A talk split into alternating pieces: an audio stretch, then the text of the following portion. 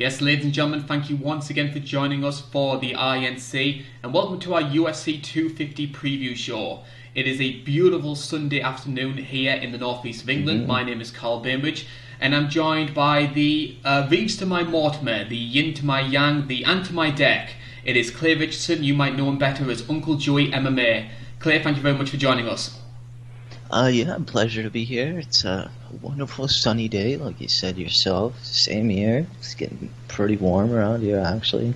Getting pretty normal around here as well. But yeah, we got a lot to talk about. Pretty much last time I've been here, like Gaethje still didn't even beat Tony. So yeah, it's been a long time. We got a lot to talk about. And we were we were still hoping for Tony versus Khabib at that point as well. Oh yeah, I'm pretty sure we were still uh, thinking that it was gonna be a real thing that would happen. Pretty sure like a day or two after, that's when he went on Instagram Live and said that he's trapped in Russia or something. So yeah, another bad timing for us. Although I do notice that you uh, you still haven't got your camera fixed. We've had to replace you with a poster for the event. Oh yeah, that's fine. It's actually a really nice like... poster, you know. I think the the design team for the UFC often get a lot of grief, but I've always been a big fan of the uh, painted faces, the whole uh, patriotic flag thing. It just reminds me a bit of a football match. So. Oh yeah, I'm thinking if we tune up the graphics, it'll be better than just two plain webcams, in my opinion. Well, that's what we always hope to do. Obviously, mm-hmm. we've got to realise that there are going to be a lot of workarounds, given that we are still working under a pandemic. We can't get ourselves a proper preview show, a proper team in place. So this is a compromising situation. I think that there's a lot of people who are in the same boat. Um, so any sort of feedback in regards to the actual graphics that we are using would be greatly appreciated. And if you would like to mm-hmm. support the show, then please do so on our Patreon page. It is patreon.com forward slash it's not cage fighting. As you can also follow us now on Twitter. We've entered the 21st century. You can find us at twitter.com forward slash IN cage fighting. Twitter.com forward slash IN cage fighting. With that being said, we'll need to get on with the show itself. And normally we use this opportunity to talk about some of the upcoming fights which have been booked, uh, potential rumours which are in place, some of the storylines that are going on in the world, and there have been plenty. However, the first place I want to start is what happened uh, last night which was the first event which took place at the UFC Apex. Tyron Woodley took on Gilbert Burns, and the welterweight division has itself a new contender. What a performance that was from Gilbert.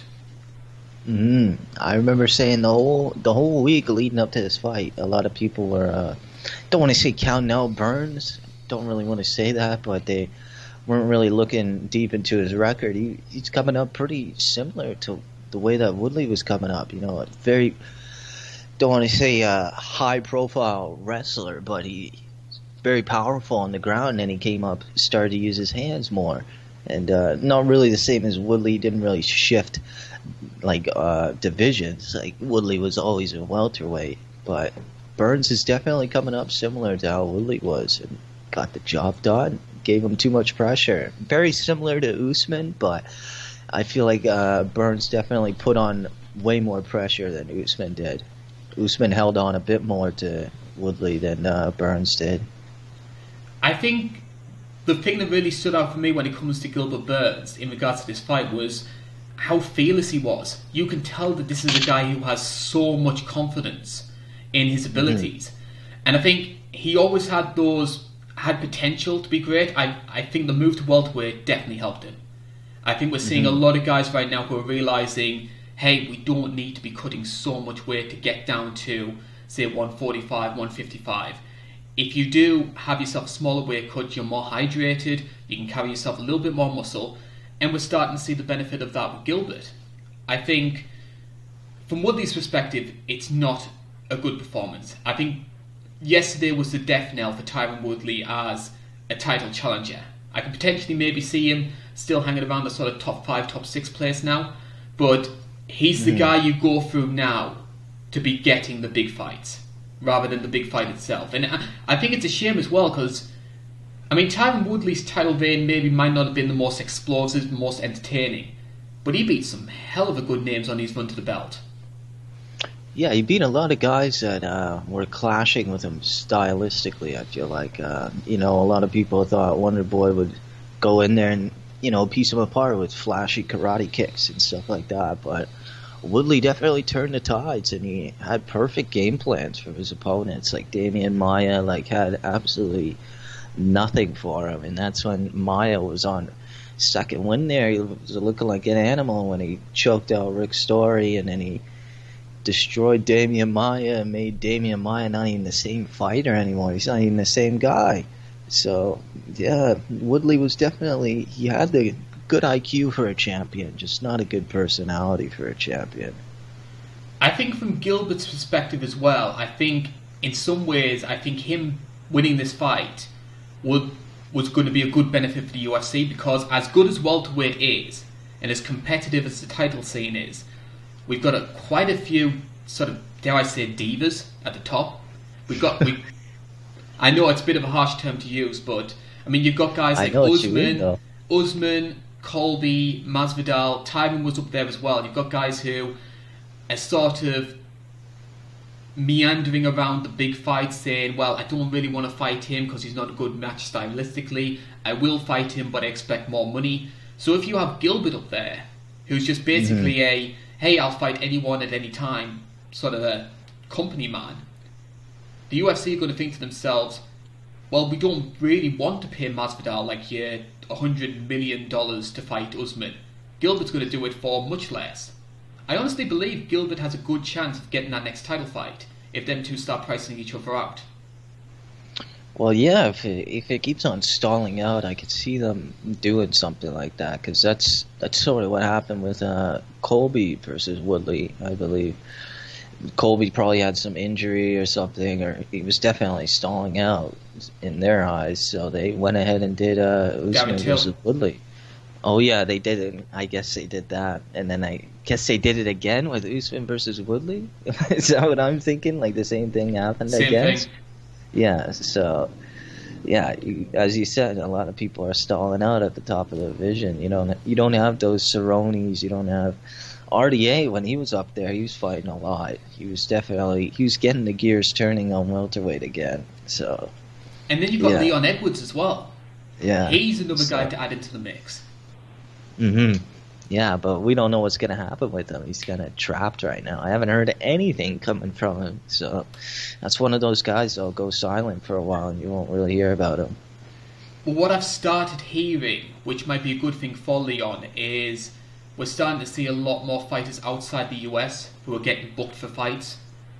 And mm-hmm. I know, okay. I know that I know that the U.S. government changed some of their policies in regards to who they consider necessary employees, and those include athletes.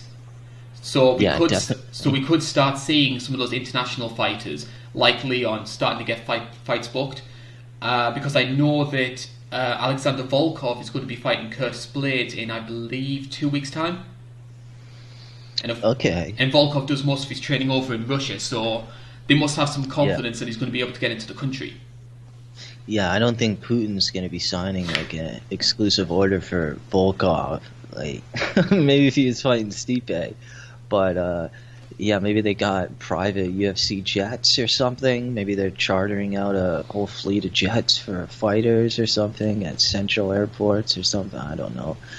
But I could see them maybe doing something along the lines of that, or maybe maybe it's opening up the gates for Fight Island fighters to come along and uh, fight there. If that's still even happening, though, but it, it's Get, I think that's a We're going on now. and on and on, and nothing's really happening with that. So I think by know. the time the preparations have been put in place for Fight Island, it's not going to be worthwhile, unless it's a way to sort of bring back the Ultimate Fighter, so we can sort of make it sort of like a an MMA Survivor, Survivor hybrid. Then you gotta, man, you gotta tweet Helwani or something. We gotta get the word out for that. That's that'll be extremely interesting for a reboot. Colby versus Masvidal tough uh, tough survivor at Fight Island. That's perfect. I want Darren Till as a coach. If you're bringing back the Ultimate Fighter, we have got to have Till as a coach. Till and Adesanya. yeah, they'll do one of those seasons. Well, I guess they could fight at the end of it. We'll have to see. The one thing I'll say though is the lockdown has shown me that if the UFC have their heads set on something, they will do it. Because mm-hmm. I don't know about you, I think the show, I think the uh, crowdless shows, given what the UFC have been working with, have been very, very good so far. The Apex one, especially, I think that the production values were very good. I think that the company did a good, good job trying to make it feel like an atmosphere with the Apex. Certainly, much more than the Jacksonville shows. And I think, yeah, and I think the quality of the fights themselves last night were very good. I mean, even away from Gilbert Burns' performance, you look at what Chris Gutierrez did with all those leg kicks. Uh, Roosevelt Roberts with a good performance. Mackenzie Dern, leg lock submission. Oh, yeah. Yeah, Mackenzie Dern, a return. That was her first win since she lost to Ribas, right? Uh, yeah, first fight since Ribas.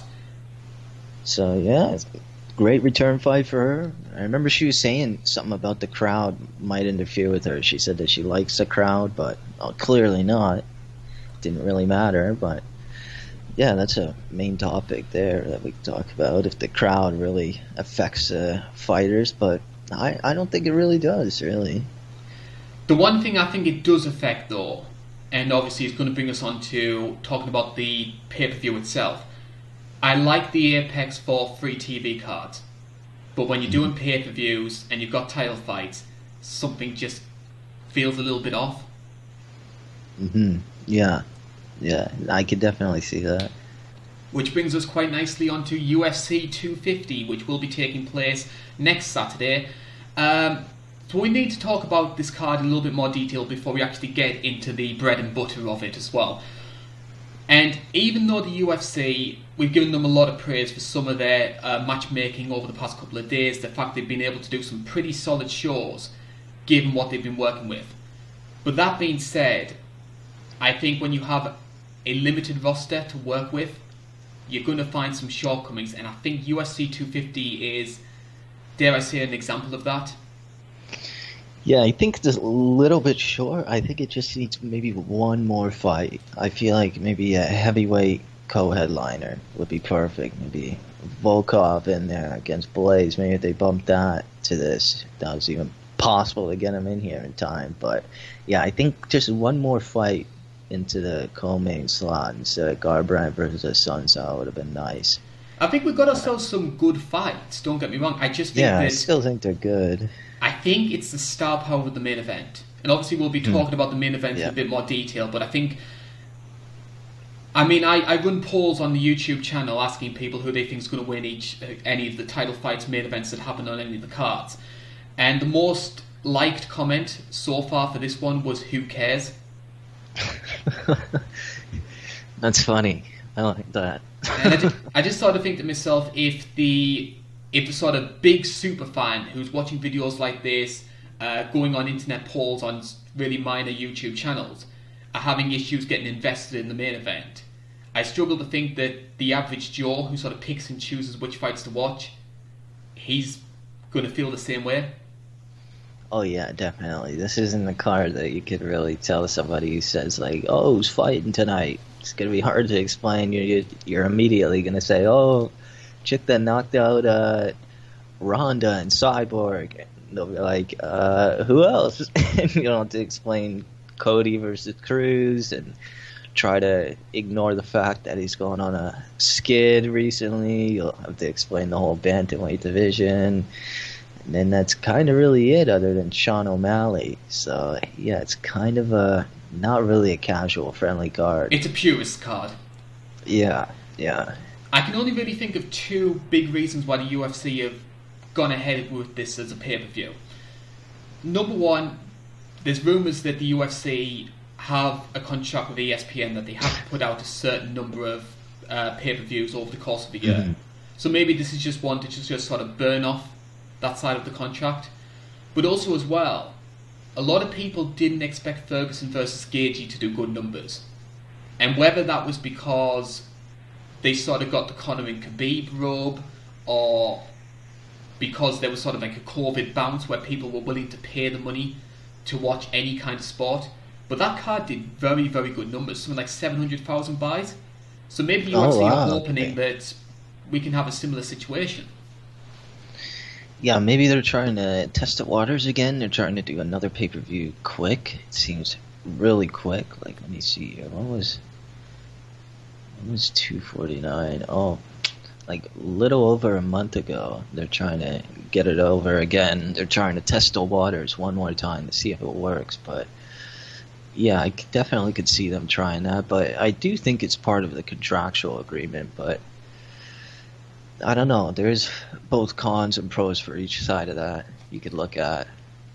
I mean, if it was me, I would have done this as a fight night. I think this is a good fight night card. Oh yeah. If I was American, I wouldn't pay the money for it, and that's just me being honest. oh yeah, yeah. I don't blame you. I'm not telling you to pay your money or not. I, I never say that on this show. I never tell people to pay or not. That's no. I've never said that. That's pretty funny, actually. I should probably say that more often. But, yeah, this one I I wouldn't buy this one. But if it was a fight night, that seems pretty good. If it was like a fight night in Florida or something with a live audience, I think that would be a really good idea. But Nunes would get pissed if they did that. I don't see her agreeing to that. Which is going to be fun because we're going to be spending the next hour or so actually talking about this card. In the first place we're going to be starting off with are the prelim fights. We've got them up on our graphic there. So our very professional graphics team, uh, which is myself, who has no life whatsoever. So we've got the ESPN prelims on our card there. We've also got the stuff on Fight Pass. And the first thing that really stands out for me in regards to the whole card, very bantamweight heavy. Which, considering yeah. Henry Cejudo's retired, that division needs to start sorting itself out. I think it's a good thing from that perspective, but also the bantamweight division has been absolutely knocking it out the park recently. So it's good to see those guys being showcased a bit. Yeah, it's a pretty interesting card. It's pretty funny how the card opens up with the heaviest fight on the entire card, just at light heavyweight. So, yeah, it seems like maybe they shipped out all the lower weight classes and they wanted to. Maybe they realized they had uh, the perfect lower weight class card and they just decided to put it together, really. Because I remember they had Garbrandt versus Assunção on another card, and I think they had other fights on other cards. So I think they just noticed if they put them all together, they had a nice little showcase of the future of the bantamweights. I, I don't blame them. It's a good idea. I definitely think it was a good idea to bring Garbrandt versus Assunção here. I didn't like the idea of that uh, potentially headlining a, uh, like a fight night. I didn't like that. Um, the guy that stands out for me on the prelims, though, is actually one of the featherweights, and that's Chase Hooper. Uh, obviously, oh, yeah. made a big impact at UFC 2, uh, 245, which was his UFC debut. A very promising kid. Um, I was impressed with his uh, performance uh, a couple of months ago, fighting Alex Caceres, who's always going to be one of those sort of gatekeeper types. I mean, if you want to prove your UFC level, you have to go through him. Um, and you'll notice as well, we've got Chase Hooper and Sean O'Malley on this card. So Ben Askren's kids are really knocking out the park right now. yeah, I noticed that actually. All Fro card. They got Caceres on there too. He's got a good afro as well. Yeah, so there we go, the throw card. I'm throw surprised Angela Hill's not knocking at the door trying to get on it either. that would be perfect. They would have the quadruple. Um, other guys I'm interested by, I think Cody Stamann. Um, he also had a little bit of momentum that sort of got halted recently with the draw against Song Dong and also the loss mm-hmm. to Aljamain Sterling. Fighting Brian Kelleher, so quick turnaround for Brian. Got himself a good knockout on the Jacksonville card. Um, other names which I think are quite interesting for most people, Ian Heinisch, I think he gets a drop down in quality. I think he was somebody who was sort of being pushed a bit too hard for his own good. So I think giving him someone like Joel Meerschaert is a, a nice s- step back in pace. Yeah, they definitely pushed uh, Ian way too fast. Definitely, they're trying to push him way too fast. They should have built him up a little bit more, but uh, yeah, I see Brian Kelleher making a quick turnaround. I thought we were going to see that a lot more often on these cards. Uh, guys getting quick knockouts and doing quick turnarounds. Like I think Kevin Holland was going to be on this card or one of the earlier cards, and he was like about to do it, but then he had an injury, so they had to rebook him, obviously. But yeah, I'm surprised we're not seeing that more often. And I think for Kelleher's perspective, it's it's a just reward as well because he's had Mhm. two fights so far this year. He's two and all, um, both first round finishes, and he's that sort of Yeah. ga- he's that sort of game guy that the UFC go to. Uh, if you do need to fill out a card, I find him very entertaining. Yeah, and it's a great matchup.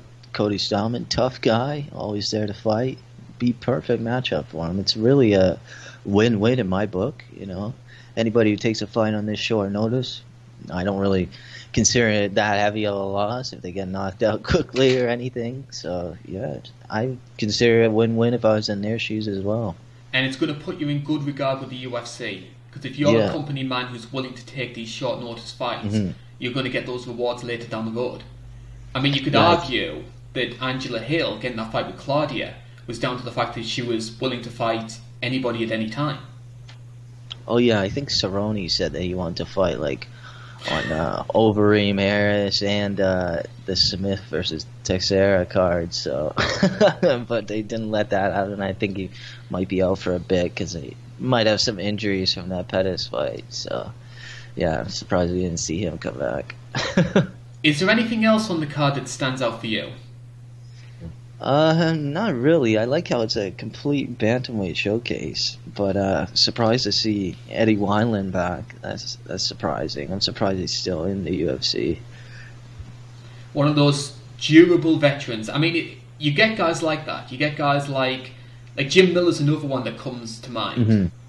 He's not he's not washed, but he's certainly not the fighter that he was say in his prime. But he can still put on good shows. He can still be a real test for the youngsters coming through. And obviously, when we get to that fight, we'll discuss that in a lot more detail. The fight we are going to be talking about though is our card opener, and we're going up to the welterweight division. And speaking of quick turnarounds. Neil Magny is back in action. He's going to be taking on Anthony Rocco Martin. We've got the betting odds for this one. You can get these from Bovada. Neil Magny is a minus 150 favourite. You can get Rocco Martin at plus 120. And I think the big story from this one revolves around Neil Magny because a lot of people, Oh, yeah. and I include myself in this, thought he's had a long layoff and he's going up against a guy in Li Jingliang who has got a fantastic run of form going. How is he going to handle being back in the octagon? The answer 100% brilliantly. Yeah, a lot of people thought that that would be a quick knockout for Li Jingliang. I remember it was on the pay per view. A lot of people thought it would be a quick turnaround fight, but uh, Magny definitely put a lot of people to shame in that fight. Definitely pissed off a lot of bookie makers in that fight. So maybe made some people rich, some of Magny's friends. So definitely wish I bet on that fight. But yeah, it'd be interesting to see how he does against Rocco Martin. Definitely. So then you can make the argument that the performance against the Leech was so good.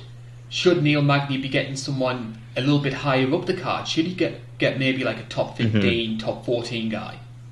Mm-hmm. Yeah, this could really bite him in the ass if he doesn't perform well enough. A lot of people could think that he's back down to that level in that Ponzinibbio fight. Really, they a lot of people trash talk him after that fight. A lot of people thought that he was washed after that that rough loss, but that's what Ponzinibbio looked like a monster. He looked like sort of a welterweight Costa. That's what I like to think of Ponzinibbio as. But I think he had like an infection or something, and he was out for like a whole year. That's why he was gone. But I think I think he's coming back legit pretty soon. But yeah, if Magny doesn't perform well enough, this could definitely be a bad situation for him. But we'll have to see.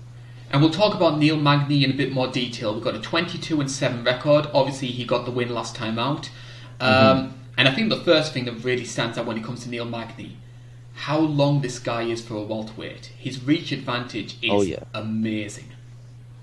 Oh yeah, he had very very long arms. Like I remember in the the Condit fight, it was very apparent that he had long arms in that fight, and even in the uh, RDA fight a little bit before he got submitted, obviously. But yeah, he's got a he's got a great reach. Definitely, definitely long arms for a welterweight. And yet, I think his biggest strength is actually when he's up close. His grappling mm-hmm. prowess is very good, and I think especially the body lock takedowns. I'd say mm-hmm. his biggest win in his career was against Kelvin Gastelum, and mm-hmm. the way he won that fight was just brutalizing Kelvin in the clinch, and Kelvin just could not deal with that. So I'm expecting Magny to employ a similar strategy. I think in terms of his striking, I think he is he's made a lot of improvements in that regard. He knows how to use his reach, which sometimes mm-hmm. a lot of taller fighters sometimes don't know how to do. Um, and he's also incredibly fit. The thing that stood out for me was that Leech, by the middle of the third round, looked absolutely knackered, and Magny was continuing to put on the pace. Yeah, he had great conditioning in that fight. Never looked tired. If you had to pick out a weakness though from Neil Magny, what would you say are his sort of fortes? What did Ponzinibbio and RDA, for example, utilize so well that got them the win against him? Probably constant pressure. If you just constantly pressure him, like uh, Ponzinibbio, he just constantly stalked him down in that fight. Just constantly threw shots to the body and to the head. Very as I said, very similar to Costa when he fought. Um, who was that? Who did he fight? Was that Uriah Hall? Uriah Hall. Pretty similar. Yeah, it was very similar to that fight. It went on pretty longer because I'm pretty sure the Magny versus Ponzinibbio fight that didn't end until like the fourth round. Like that went on for a while. So, yeah, definitely pressure is his weakness. If you get a guy with heavy hands like that. And I think as well, when you've got a guy who likes to stay on the outside, likes to keep his distance mm-hmm. and throw a lot of push kicks in the way that Magny does, the best way to neutralize that is by swarming them, just not giving them the mm-hmm. opportunity to do so.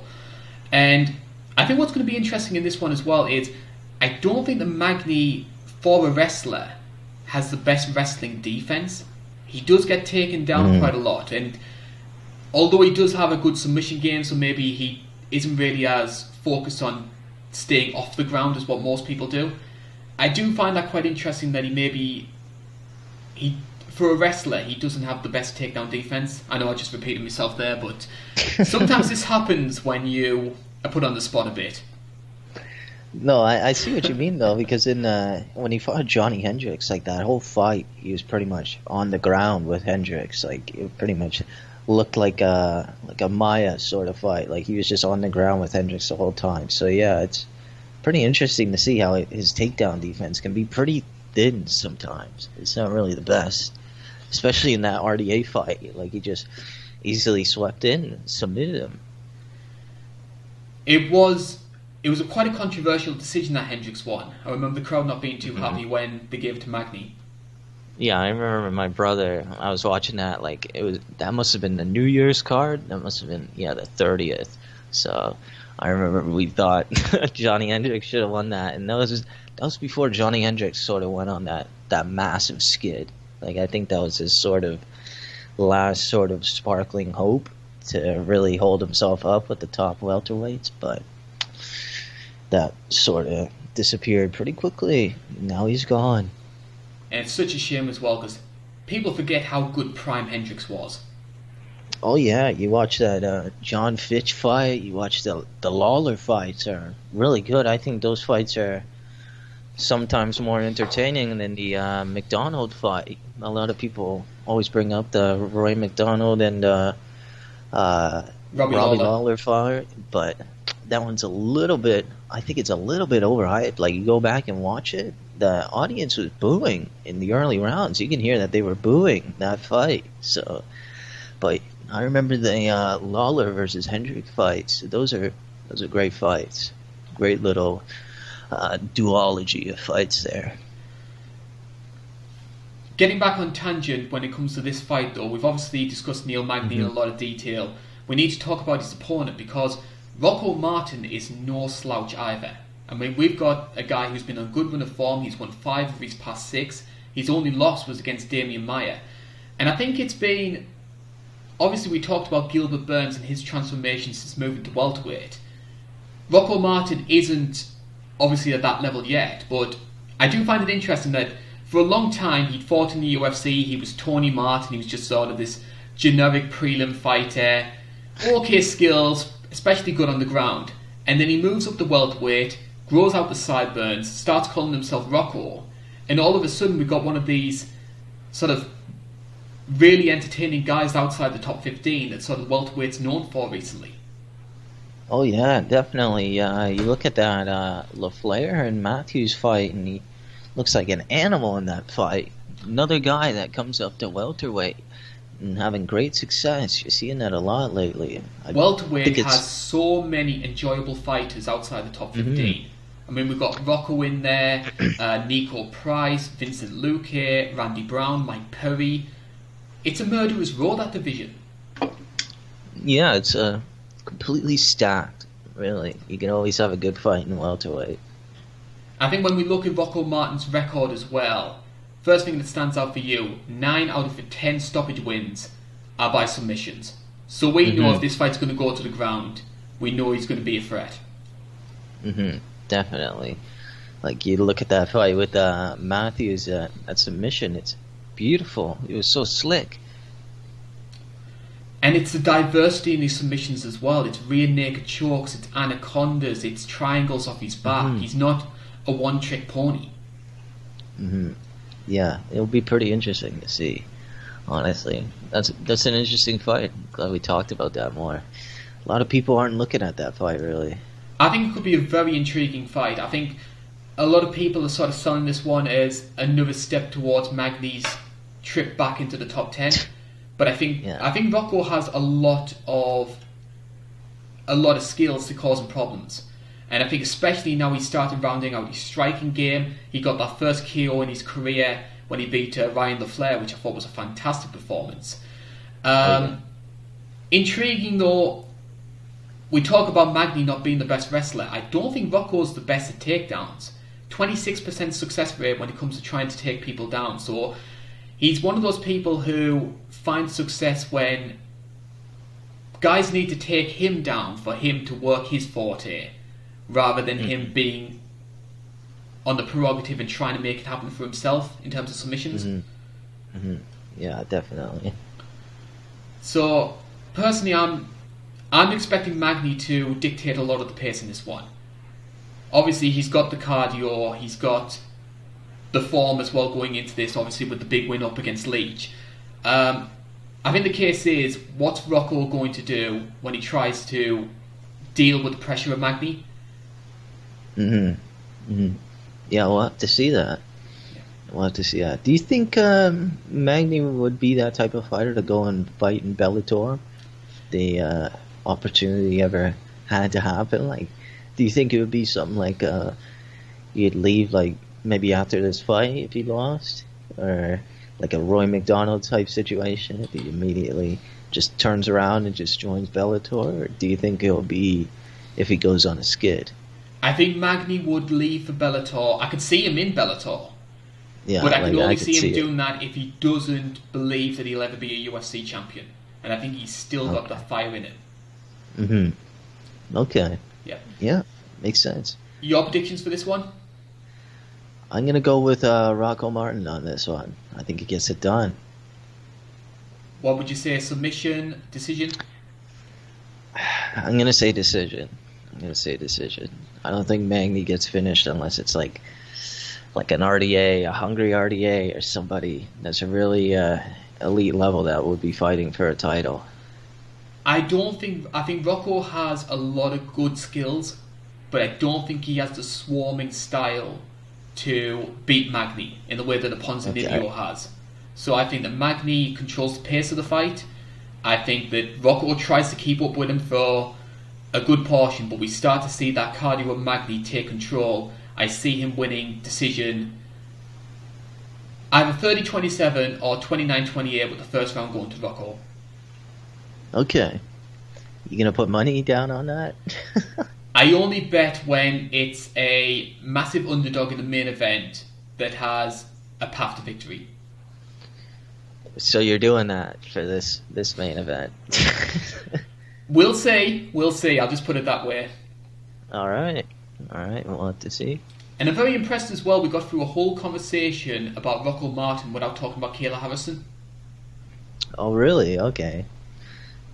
Yeah, I think I think Twitter and Instagram know exactly what we're talking about there. I don't. I don't even know. Google it. While you Google it, I'm going to start talking about the second fight on our card. We are going to the first main card fight for the bantamweight division, and we've got a real veteran versus prospect matchup. Eddie Wineland is taking on Sean O'Malley. Sean, Sean O'Malley, of course, with all of the hype behind him. A lot of people saying he could potentially be, dare I say, the bantamweight Conor McGregor. That's the way the hype has been around this guy. And he's taken on a guy in Eddie Wineland who I was amazed when I saw this start. This is Eddie Wineland's first pay per view appearance since UFC 165. Is that when he fought uh, Barao? That was the Barao title fight. Coleman 2, Jones Gus 1. Okay. Yeah, I, I remember that fight just because the brutal finish. That was when Barao was in top form. That's when he was an animal. I always show new fans to the sport uh, that fight because I. Oh, the yeah. one thing that really upsets me, you know, and obviously we're in a sport where recency bias is uh, rampant. But when you have a guy like a Renan Barao or a BJ Penn or a Johnny Hendricks who maybe is seen a bit mockingly these days, I always show them fights in their prime, and I always say this is how good this guy was. This is why people loved him so much. I mean, especially BJ Penn, who I still Mhm. consider one of the best lightweights of all time. I mean, I show them the Diego Sanchez fight and how good BJ was in that one. Oh yeah, that uh, that BJ fight with uh, Sanchez is incredible. A lot of people don't bring that fight up. I, I like that one a bit more than uh, Sanchez versus Melendez, in my opinion. I I just think that one's just insane. I love that fight. I love Sanchez versus Gilbert. hmm Yep. That's a good one. It That's a good one, though. Can we expect a good one from Eddie Wineland though? Obviously, veteran of the sport.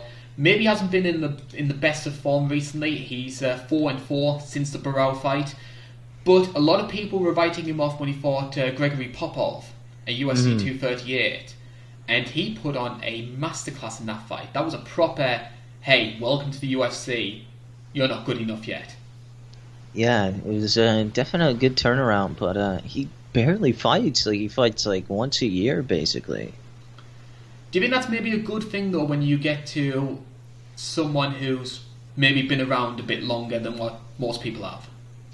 Yeah, really. If you if you're in a comfortable situation where you can do something like that, where you don't have to pull the Cerrones, where you're constantly fighting, or you gotta pull in those work hours just to do every three months fights, I guess go ahead. More power to you. Like, you might as well. If you're in that type of age and you're in that stage in your career, you might as well.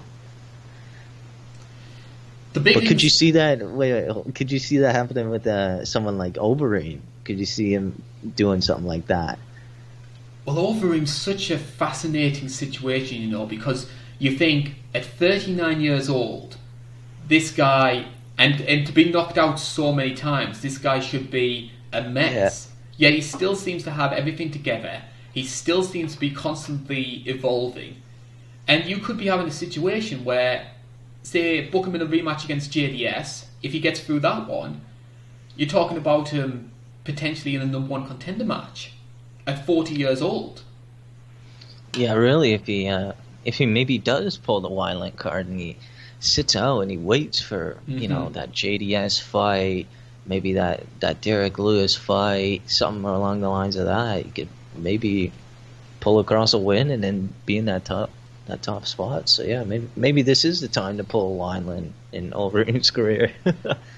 What would you say are Eddie Wineland's biggest strengths as a fighter? Because I mean, there's going to be a lot of new fans that don't oh man. don't recognise him maybe as much as what like old school fools like us do. Man, I, I I don't even know that much about him. That's a that's a question that, for you to answer. Well, I think the big thing that stands out for me is is striking. He's always been a Okay. crisp striker, especially when it comes to close range. So when it comes to dirty boxing and throwing these hooks, I think there's, especially in the bantamweights early years, there was no one better at doing that. And he was always known as powerful Okay. for the division. I wouldn't say he was like a full-on knockout artist, but he could give people a lot of trouble. He was sort of a bit like a bit of a Jeremy Stephens type. Okay. All right. sometimes his combos can be a bit unpredictable, uh, a bit predictable, I should say. Um, but a good counter striker, great uppercuts, good hooks, and I think as well for somebody of his age, he's only ever had two knockouts. A long career, he's only ever been knocked out twice, and one of those was the Brown knockout, which is one of the best in UFC history. Yeah, that wasn't really like a like a. I don't think he was like knocked out completely cold and that. That was like a spinning back kick. Wasn't that to the body? Or Yeah. Was that to the head? Yeah, that was to the body. Like anybody's gonna go down from that. So that was just his liver just completely shutting down. So I, I don't know. Maybe he's only been. What was the other one? Was uh, Johnny? Eduardo, and I think, I think in all fairness to Johnny, I think most people look at that and think it was the perfect punch. Okay, let me look it up and see if I can find a clip. Johnny Eduardo got two What? monitors. While you do that, you were telling me about that second monitor actually. Um, check out you splashing out your all your birthday money. Oh yeah, that does look. I, that does look like a little bit of a lucky punch there. And then a lot of people think uh, when I think of a lucky punch, I think of uh, RDA versus Eddie. I think that's a little bit of a lucky punch. Do you think there's any luck when it comes to Sean O'Malley? I don't think so. I think his, uh, his style is just perfect for his body type, and he's just in the right place at the right time, and he's uh, a tough puzzle to solve. A lot of people go in there and they don't realize how fast he is until they're in front of him. And they try and get a game plan going, and he just starts off way too quickly for them to assemble proper game plan to beat him. So I think he's an amazing fighter. Been on the hype train for a while, even when he was on that suspension. I was still watching. Well, not like watching him fight. I was watching him play like Fortnite and stuff a couple times. But that's that's about that's about all, I could do when he was on suspension. But yeah, I think he's a great fighter. That Snoopcast episode that he was on. That's like one of the best MMA clips ever. You show that to any casual, and they'll, they'll want to watch him. I they see think- Snoop Dogg flipping out to that. I think that casual appeal is a big part of the reason why the UFC is so hype, hyped on him. Because oh yeah, the one thing that the UFC has always struggled with is marketing their fighters. And I Mhm. think they need to rely on either a rub of the green or they need somebody who's willing to make that promotion happen themselves. And I think Sean O'Malley is somebody who has done that. I am a little bit wary when it comes to fighters who get too much of a push by the UFC. And I think how Mm. much of this is skill and how much of this is the media machine telling us he's good. Yeah, like you see that all the time with women. Like they always do that with women all the time. It's messed up to say, but it happens all the time. With uh, I remember Michelle Waterson. She got a huge push after the uh, which fight was that? Paige it Van was Zandt. VanZant. Yeah, after that there was a huge push for her. I remember seeing articles saying that they were gonna do a huge push for her, and they had like Sports Illustrated ready, and then she lost. she lost, and she did all that without all the heat. So. Uh, pretty backfired on them. The same thing happened with Paige VanZant, I guess. And then you can So- maybe argue that Michelle got it again when she fought Joanna. hmm Yeah, she keeps on getting it. That's what good looks get you. yeah, it's tough to say, but then you get uh, fighters like Rachel Ostovich. You just don't really move anywhere, you know. That being said, though, we talk about the media hype, we talk about the UFC's sort of promotional push on Sean O'Malley. This one's worthwhile. And it Mhm. took me a long time to really sort of buy into it, but I think the performance he had against Jose Quinonez, Oh, yeah. considering he'd been out for so long, it was flawless. Yeah, that's pretty much the best return that you could pretty much make up, unless you do a Jorge Masvidal in five seconds or something like that. Like that's pretty much picture perfect the way that he came back. That's pretty much the exact same style that he did, except he definitely tweaked his game up a lot more. You could see that he was throwing a lot more crisper punches. He wasn't going as crazy as he did in the uh, in his previous fights. So he's definitely changed. He hasn't stuck to his same old game plan. So yeah, interesting to see that he wasn't playing Fortnite the whole time. I think maybe in some ways that two year layoff was actually a good thing for him because at Yeah. 23 years old you're still you're still maturing you still haven't really found out what your entire body can do so I think taking those hmm. two years to just refine yourself become more physically imposing I think helps someone like Sean O'Malley because he was a little bit careless in his early fights and that Mhm. nearly cost him when he fought um, Andres Soukhamthath Yeah, like right now you should pretty much uh, say like uh, ten and one next to his name. Like that's pretty much Soukhamthath. That's uh, pretty much worst IQ in the octagon. Like that's a video right there. Like you can make. Are you Like, plugging one of your, your latest videos there? No, that's like somebody MMA on point could do something like that. That's that's a perfect idea, but that's a that's a pretty bad mistake from Soukhamthath there. But yeah, he should pretty much have a record saying ten and one right now. The thing that stands out for me for Sean O'Malley, I think it's how quickly he's taken to the sport because this guy hadn't fought in karate. He never had any sort of karate background, yet his movement and his footwork and the way that he like uh, latches together the, these combos is so impressive. Given he's only done it for sort of like what four or five years at most. hmm hmm Something about him makes me think he was a he fought in high school or something. He's got like a fighting high school record or something. He's got that style about him where he, maybe he's a street brawler or something. I don't know. something about him. It looks like he's got some organic fight roots there. I think if there are some weaknesses when it comes to Sean O'Malley, and a lot of this stems from the fact that he has been so dominant early on in his run, I still, I still have concerns over how he's going to handle sort of the non-striking sides of the sport. How good is his submission game? I know he's been doing a lot for um, uh, Submission Underground and competing in a couple of uh, quintet events, so he has been working on that. But what happens if he's going to be fighting a wrestler or a jiu-jitsu guy? Hmm hmm Yeah, we'll have to see if he runs into somebody like that. I could see somebody like um, maybe in a Sun Sal being like somebody uh, sort of an all arounder that could take it to the ground and to the feet and sort of stuff out each. If he gets him to the ground and maybe drags him down and exhausts him, I could see that maybe happening.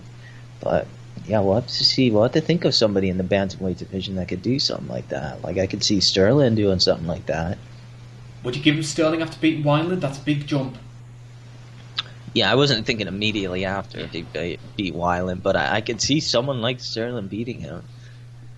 But we'll have to see what's going to happen. Wineland could come out and be an animal this time around, just like he did last time. I don't know why I can see him fighting Rob Font. Okay, yeah, that's a good matchup. That would be a hell of a matchup. hmm We're talking, we're sort of maybe getting a bit ahead of ourselves. Sean O'Malley is the big favourite for this one. The betting odds for this one, uh, again from Bovada.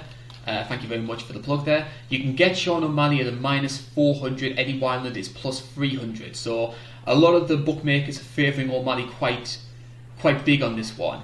But Eddie Wineland is a durable veteran. He knows exactly. He's seen plenty of Sean O'Malley's coming up through the ranks over the years. hmm The question is, is he going to be smart enough to try and exploit a game plan which is going to make awareness of those weaknesses that O'Malley has? Does he have it in him to potentially out wrestle him, try and test him on the ground? hmm Yeah, we'll have to see. Maybe he is that all arounder that I'm thinking about. I don't think Wineland has that in him. I think it's going to be primarily a striking match, and I can see Sean O'Malley's speed just being a bit too much for Wineland. I think it's going to be tough enough to get to the distance, but I'm going to say a safe. Okay. I'm going to say a safe 30-27 for Sean O'Malley. all right, we'll have to see. I'm picking O'Malley in that. But I just want to remind people: people said exactly the same thing when Roxanne Modafferi fought Maycee Barber. No, I didn't say that. I said Modafferi in that. Remember that? Now everybody that says Modafferi. No, we got that on videotape. Okay, we got that on the internet. yes, we do. I Yeah, think that was the first one we ever did. Yeah, I think that's probably the first pick I've ever gotten right either. so So we're both going for Sean O'Malley on this one. Uh, the first of three bantamweight cards on bantamweight fights, I should say, on the main card. We're going to the second of those, and in my opinion, if there's one fight on the main card which I'm looking forward to more than any of them, it's this one. Corey mhm. Sandhagen, who is number four seed, is taking on number two seed Aljamain Sterling, potentially a number one contender match for the bantamweight title. All the reports seem to be that it's going to be Jose Aldo taking on Petr Yan, which I don't know about you, I don't agree with that fight. man, each time I hear that, I think it's so funny because it's just it's just so disrespectful, man. If they're treating Marlon Moraes like some some just forgotten kid in a relationship or something. Like they're just forgetting that he has like an official win over Aldo. Like if, I don't remember that fight. Like after it after it ended, I don't remember that being like a massive robbery or anything. Like I remember it, it could have went either way, really, in my opinion. Like I, I don't remember it being like a huge controversy, like maybe Reyes versus Jones. So I just think it's ridiculous that we're still talking about this. I think the controversy was over exaggerated, but I did score for Aldo. Yeah, yeah. You could see it for really either way, but like, I don't know. I just didn't think it was as big of a deal as something like Hendricks versus um, GSP or Reyes versus Jones. I just didn't think it was that big of a deal, really. Just run it back. I struggle to get my head around what the UFC uh, are planning for the division because yeah. a lot of people have been saying for a long time that the bantamweight division is the sort of dark horse. Because you look at the mm-hmm. guys which have been coming through Sterling and Sandhagen, Moraes, Petr Yan.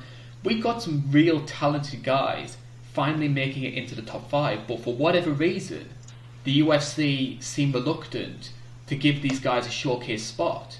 And instead, they're pulling out guys like Aldo and Dominick Cruz, who, legends as they are, are, are also guys who are maybe well past, the, past their prime. Yeah, like really, uh, these aren't the guys that they should be pulling at. If anything, they should be pulling at uh, the other organizations. You know, they should be pulling at the ones and the Rizins. Like Rizin, you look at them, their whole pretty much federation is just a bantamweight showcase. Like you look over there, like all their best fighters are bantamweights, and they're signing them. So that's where they need to. Kape, Asakura. Yeah, like that's where they need to be pulling bantamweights from and putting them in these spots, not pulling Aldo and Cruz and bringing them up to try and make these fights. I could understand it from the UFC's perspective if these new guys coming through were sort of like Jon Fitch, Lane Pray sort of guys. But you look at Sterling recently, you look at Sandhagen, some really entertaining mm-hmm. fights. So why not just take the chance and just say, hey? Mm-hmm. Yeah, it's pretty funny. It is, it is, and yeah, really, honestly, I sort I sort of blame the UFC for that. I also dare I say, and I know a lot of people are quite high on Henry Cejudo now. Fantastic career, best of luck in retirement. How much of this is maybe down to Cejudo actively chasing the money fights?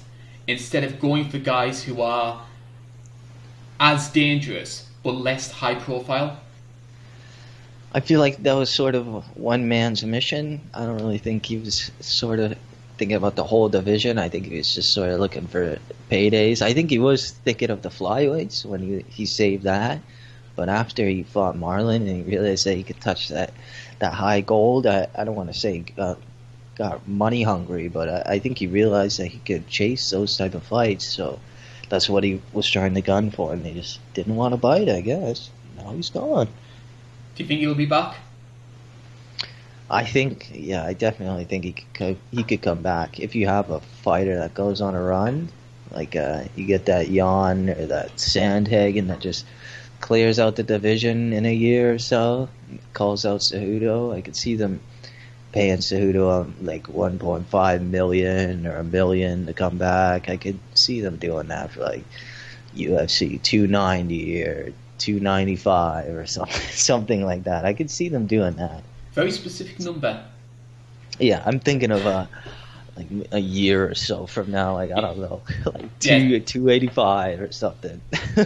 Cejudo's not going to be back in the next say 12 months, but I do yeah. definitely see him if the money's right, coming back. I think I think the UFC have sort of maybe called his bluff a little bit because I think mm-hmm.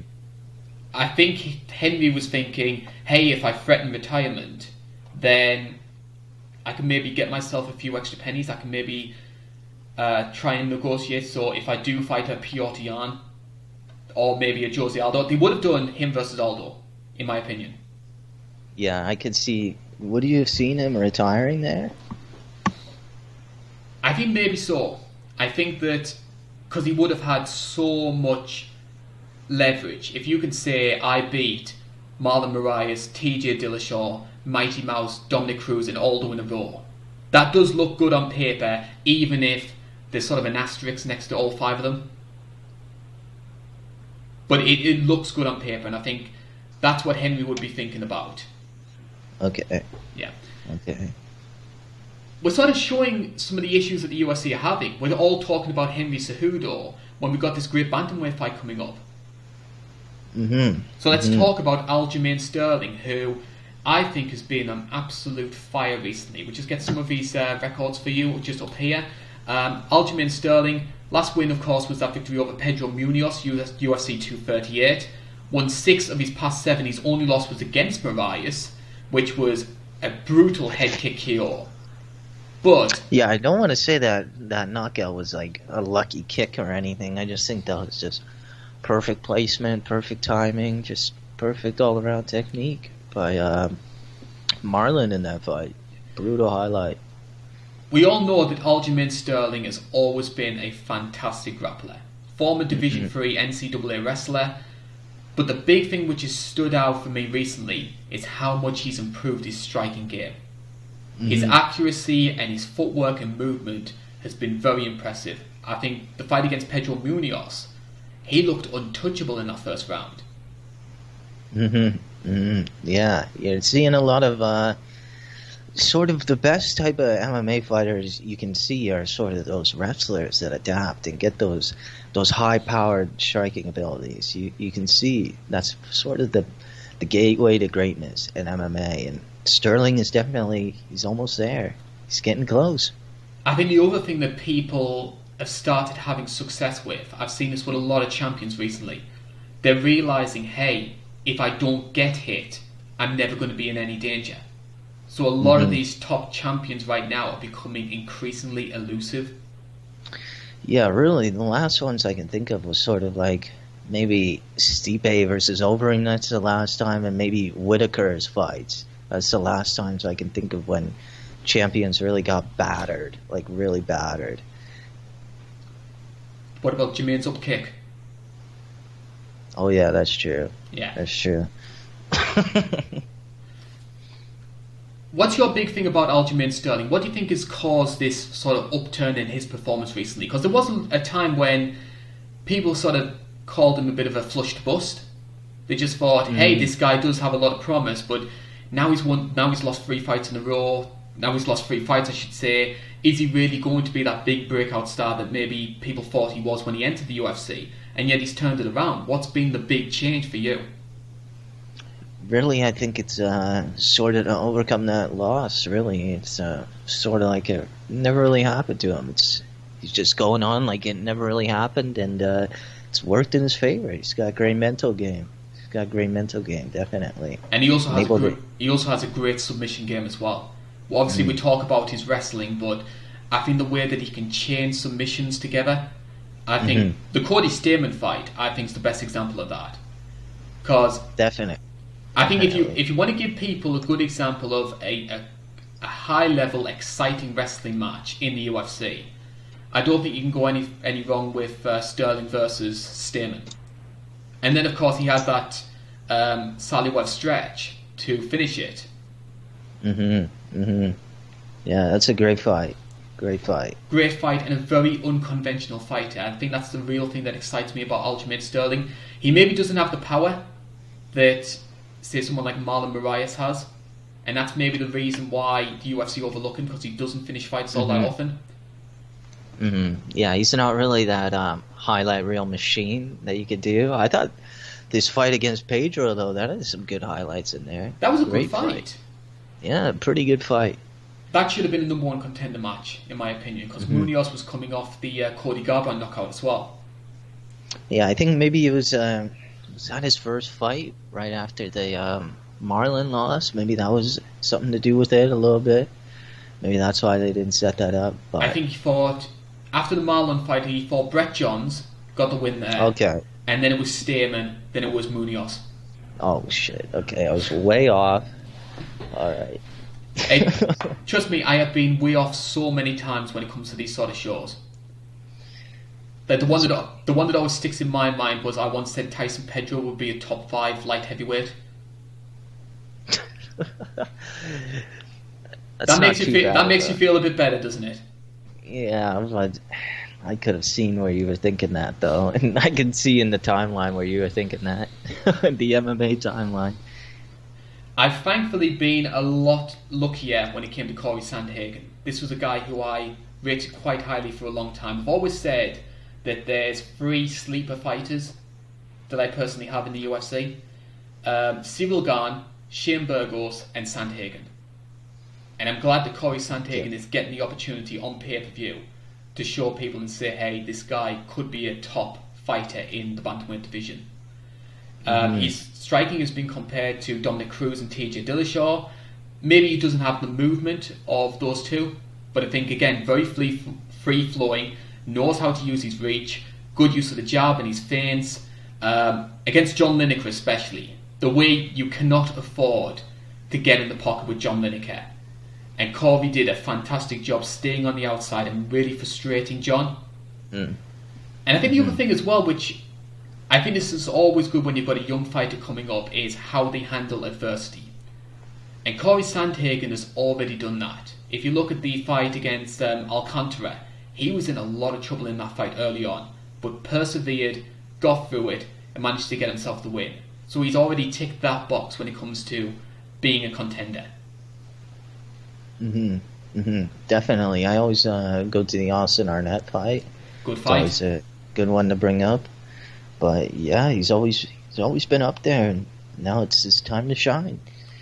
It's always been that little dark horse, as he said. He's always been in the background there, just building himself up. And again, I think it's we're seeing this a lot when it comes to the UFC, where we sort of touched on this with Sean O'Malley because he's not a brash talker, because he's not actively trying to sell the fights. The UFC sort of think to yourself, is it really worth us getting invested in this guy? If he's not mm-hmm. making an attempt to try and sell himself, why should we make an attempt to try and sell him? Mm-hmm. Yeah, you definitely see that a, a lot. Uh, it's kind of hard though when you get those uh, fighters like that, but they put on an amazing performance, sort of similar to uh, Modafferi versus Barber. Like that must have been so frustrating for Dana, seeing one of his uh, cash cows get murdered like that. Similar to Ngannou versus Stipe at two, 220, 220? Yeah, 220. 220. That's sort of similar to basically whenever his cash cows just get murdered. I see that often. I guarantee you, the UFC will do everything in their power to make sure Modafferi doesn't get a title fight. yeah, I mean, like Roxanne, give her... Roxanne Modafferi could win ten fights in a row, and she'll never fight for that belt. yeah, like they're gonna give her like a nightmare matchup. Like they're gonna try and give her like a JDR or something after this fight. What would you say is Cory Sandhagen's biggest weakness? We've obviously talked about the positives of him, but no fight is perfect. What's his Achilles heel? Um, trying to think. You can get me. He can be vulnerable in the pocket sometimes. Like he can get uh, hit sometimes in the pocket. So that could be a little bit of a weakness for Aljo. But uh, yeah, I really just his striking defense is mostly what I think of. Mm. And also, we saw late on with the John Lineker fight. Lineker got, I believe, a guillotine very late okay. on, and he came very, very close to finishing that fight. I think if it went on a few more oh. seconds, oh. Sandhagen would have tapped. Shit. Okay, I'll have to rewatch that. That was like the 27th of April, like almost like a year ago, right? I think it was. I think it was John Lineker's last uh, UFC fight. He got released after. Oh, okay. That was his last fight before he went to one. Okay. Which I was gutted about because him versus Garbrandt would have been one of my dream fights. Yeah, really, that's a insane fight. I'm surprised they never really made that. That definitely would have been made. Well, I don't know if it would have been because Garbrandt's been out forever now, but could have seen them trying to make that if he was still here. So what we have here are two fantastic all-round fighters. They're, they're very long, very rangy, know how to use their reach. Uh, both well skilled on the ground. I personally favour Sterling on the ground over Sandhagen. I think we've got ourselves a really compelling fight. I just think that Cory Sandhagen does a better job when it comes to putting on the pressure. And I think that's something that Aljo has always struggled with. He's very similar in some ways to sort of a Uriah Hall, where if you do pressure Okay. him, he can get a bit flustered. So I think Sandhagen's going to be quite aggressively. And even though the bookies have Aljo as favourite, I'm going to stick to my guns, going to take a chance and say Cory Sandhagen wins it. Okay. I'm going with your prediction. I'm not sure if it's going to be if it's going to be a finish. It's going to be by sub. Okay. But I personally favour another decision. Yeah, I'm gonna think that's a decision for Sandhagen as well. And if that happens, then we're going to have ourselves an interesting situation where logic says the winner of this fight should fight the Yan versus Aldo winner. But are they going to do that when you've got Marlon Moraes in the wings, big knockout artist, Brazilian, which obviously the Brazil market is very important to the UFC? Is this just going to be another situation where the winner of this fight is going to get overlooked and they potentially could be booked against the Garbrandt Assunção winner? Yeah, really, it's, it's just. It's a shame, like a real such a shame. clog jam. like it feels like there's a giant log in the road called Jose Aldo that's just stopping all this from just properly flowing along. It's called the UFC being too fixated on the bottom dollar yeah, and just thinking that they need to use Jose Aldo as a as a way to make a name for a fighter. yeah, like I mean, I don't, I don't hate Jose Aldo. I think Aldo's one of the best fighters to ever do it, but he's also a guy who's past his prime. I don't think you can, you should keep giving him all these big opportunities because for what he did in the past, rather than what he's doing now. yeah, like really, uh, best way I can describe this is it sort of feels like Bellator matchmaking. Like if Aldo was in Bellator, this is what would be happening, really. But just makes no sense, really. Don't like it. Speaking of um, losing streaks and getting big opportunities, that brings us on to Cody Garbrandt. He'll be taking on Rafael Assunção in our co-main event. And again, even the, the fact that this fight is being booked over uh, Sandhagen versus Sterling is maybe a sign of the UFC's intentions because Cody Garbrandt is still a guy that the UFC I feel are real high on. Hmm And obviously, Yeah. he's had himself 12 months away. He lost to Pedro Munhoz. That came after the two losses to TJ Dillashaw. New training camp, a year to try and um, get himself together, maybe sort out some new game plans, and a big opportunity for him. This is really last chance saloon for Cody if he wants to be a bantamweight contender. Yeah, really, uh, this fight is pretty much Cody's last chance, really. Like, if he doesn't, if he doesn't get a W in any way, shape, or form, like even just a decision, like this is gonna be really bad, like really bad on his form. Like, where where could he possibly go?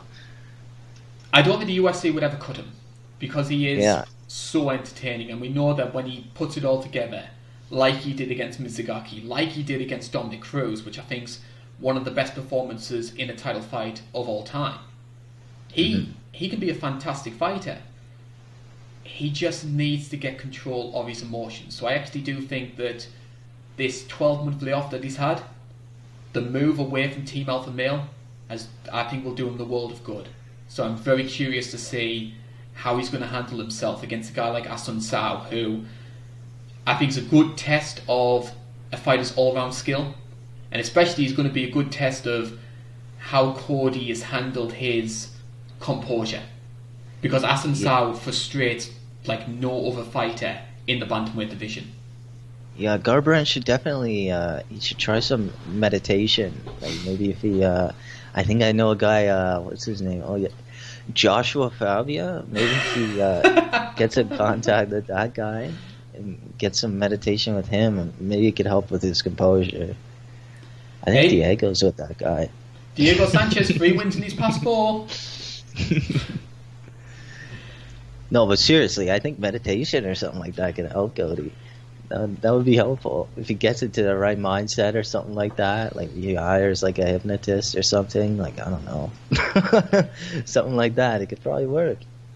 The thing is, as well with Cody, if you look at the fights that he's lost, it's not that he's an overly careless, reckless fighter. There's something that happens in those fights that just causes him to lose control. Because if you look at the if you look at the Dillashaw rematch, he starts off very technical. Yeah. Uh, he's, he's thrown a lot more kicks, which I was very surprised by in that second fight. But then I think Dillashaw catches him, and then Cody just thinks to himself, "I'm under fire here. I need to get aggressive," and just tries throwing these big right hooks all the time, and Dillashaw counters every single one of them and drops it. And then when he fought Pedro Munhoz, which a lot of people Same thought, thing. same thing. Started off very well, very technical. Then that headbutt happens. Cody sees red and just thinks, "I need to finish this fight." Yeah. Yeah. Each time he just starts to get hit, he just uh, immediately just tries to go for the knockout. Same thing. Don't want to say same thing as Werdum, but it happened with Werdum as well. He tried to go for a knockout with Stipe. It's just something that'll happen in fighters. You know, they just try to go for the knockout as quick as they can. We do focus on the negatives with Cody Garbrandt, but so we're going to instead turn to the positives, which is his, po- his pocket striking is off the charts fantastic. hmm hmm Like you look at this fight, there's no way Cody should lose this fight realistically if he's in the right mindset and he, if he shows up and he sticks to that game plan that he always starts out with. He always starts out with a solid game plan, but he always flicks that switch in the middle of the fight. If he sticks to that game plan, I could easily see him getting that W, maybe even a knockout against the Sun could see it easily happening, really, if he just sticks to that game plan and gets that that mindset under control. The He's an opponent, amazing fighter. the opponent in question needs to do something to flick that switch. Yeah. And that's where I think Assunção is going to struggle because he doesn't have that big punch to rock Cody Mhm. to make him see red. I didn't, I, but I didn't think Munhoz did either. He was a bit lucky that it was the headbutt which caused it. Yeah, really, but he's mostly a counter striker. Like he's not really somebody that goes in there throwing bombs or anything like that. Like you don't really see him exchanging in the pocket quickly. Like it's not really a Sun Sao style. But it'll be interesting to see. Be interesting. Aside from obviously seeing red, I think another big issue that maybe comes with Cody, and we sort of said the same thing with Calvin Kattar when we we discussed that on the past preview show. He is a fantastic boxer. Obviously, he had uh, an amateur boxing background. But do you think that sometimes being so fixated on the boxing means that he's he struggles with other elements of MMA? Because he doesn't throw kicks as much as what he maybe should be doing. We don't know how good his wrestling is because he's he's sprawl and brawl so good. hmm Like really in that Dominick Cruz fight, he like sprawled every single time. Like it was pretty good, like Gaethje esque a little bit. Like he got out of those sprawls like it was nothing really. So he really has good takedown defense, but we've never really seen him push to the ground. Nobody's ever really tried it. It's not really something we've seen. We know that if he puts it all together, like he did against Cruz fight, you can have yourself a superstar. I honestly, genuinely Mhm. thought that he was going to be sort of the Conor McGregor of the bantamweight division because he was unbeaten, he had charisma, he had a swagger about him, American. American, uh, quite a handsome dude as well, and we sort of mentioned that with the female fighters, but I think for the male fighters as well, like Rockhold with all his media commitments. So I think all the parts of the recipe were in place for him to be this success. But then, of course, the two Dillashaw fights happened, and then what should have been an easy win for him against Munhoz, that backfired as well. And now he's back to ninth in the division. Well, yeah, like you look at back at the Cruz fight, like that was a fairy tale ending when he brought in that uh, that boy with cancer and he won the bell for him and everything. He walked out with him and everything. That's a fairy tale ending. Any screenwriter can't write something like that. You ever seen uh, Warrior with uh, who's in that?